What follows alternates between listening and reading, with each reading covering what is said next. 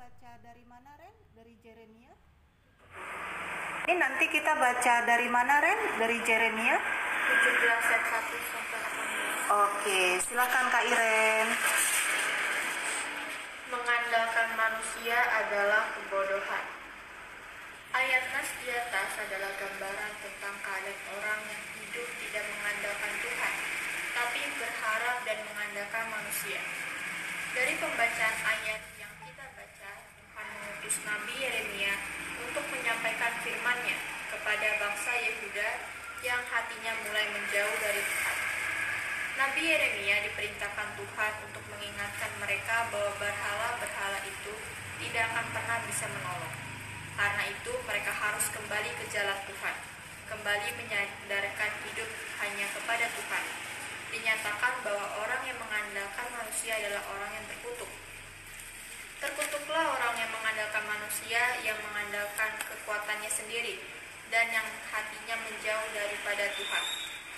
Boleh saja meminta pertolongan atau bantuan dari orang lain, tapi bukan berarti kita boleh mengandalkan manusia atau berharap penuh kepada manusia, sebab bagaimanapun manusia tak lebih dari alat yang dipakai Tuhan. Kadangkala Tuhan memakai seseorang atau menggerakkan hati seseorang untuk menolong, karena kita harus belajar menghormati, menghargai, dan tidak lupa berterima kasih kepada orang yang menolong kita itu. Tetapi kita harus memahami benar bahwa pertolongan dan mujizat bagi kita bukan datang dari manusia, tapi Tuhan yang bekerja di dalamnya. Mengapa Tuhan memperingatkan kita untuk tidak mengandalkan manusia? Karena kekuatan dan kemampuan manusia sangat terbatas, dan hati manusia cenderung mudah sekali berubah. Tak ingin merasakan kekecewaan, berhentilah berharap dan mengandalkan manusia, karena ketika kita mulai mengandalkan manusia, kita akan sepenuhnya dibawa ke dalam kendali manusia. Ingat, sumber pertolongan dan sumber keberhasilan kita adalah Tuhan, bukan manusia. Tidak ada pilihan lain selain kita harus hidup mengandalkan Tuhan. Alkitab menyatakan bahwa orang yang hidup mengandalkan Tuhan adalah orang yang diberkati. Ia akan seperti pohon yang ditanam di tepi air yang tidak khawatir akan tahun kering dan takkan berhenti berbuah. Sumber pertolongan dan pengharapan hidup kita adalah Tuhan, bukan manusia. Ayat Nas diambil dari Yeremia 17 ayat 6 yang berisi, Ia akan seperti semak bulus di padang belantara. Ia tidak akan mengalami datangnya keadaan baik. Ia akan tinggal di tanah angus di padang gurun dan di negeri padang asing yang tidak berpenduduk. Iren, eh, dari bacaan kita tadi ada yang mau disampaikan anak-anak Tania, Ica dan Iren?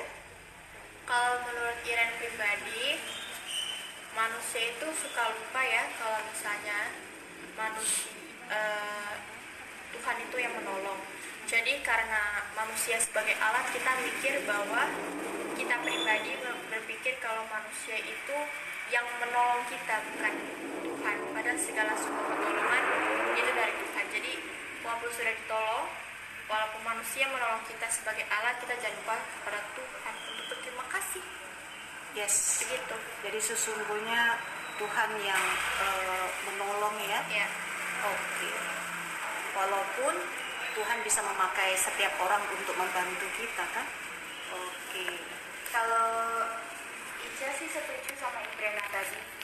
Jadi uh, sampai kita tuh mengira bahwa uh, A baik banget ya sama aku gitu. Jadi kita kesannya kayak lebih mengandalkan orang tersebut daripada ke Tuhan gitu kan. Tapi sebenarnya uh, kita semua itu sudah sangat diberkati Tuhan gitu kalau kita mengandalkan segala sesuatunya pada Tuhan, berharap pada Tuhan gitu. Maka semuanya sudah pasti akan dilancarkan gitu meskipun tidak terduga sama pikiran kita. Kalau Tania sih dari tadi kan diomongin tentang mengandalkan orang lain. Tapi kadang kita juga suka mengandalkan diri kita sendiri gitu loh. Dalam dalam dalam kehidupan tuh kita suka mengandalkan diri kita sendiri. Jadi itu yang menurut aku membuat besar peluang Tuhan untuk memberi guncangan kepada hidup kita untuk menyadarkan bahwa kepada siapa sih seharusnya kita bersandar. Jadi coba tanya kepada diri masing-masing apakah selama ini kita mengandalkan diri kita sendiri atau siapa? Si anak-anak Kak Tania, Kak Ica, Kak Ibrena sharing kita pada malam hari ini. Kemudian Papa akan menutupnya. Silahkan Pak. Tema kita malam ini dalam pembicara, pembicaraan kita dalam firman Tuhan adalah mengandalkan Tuhan.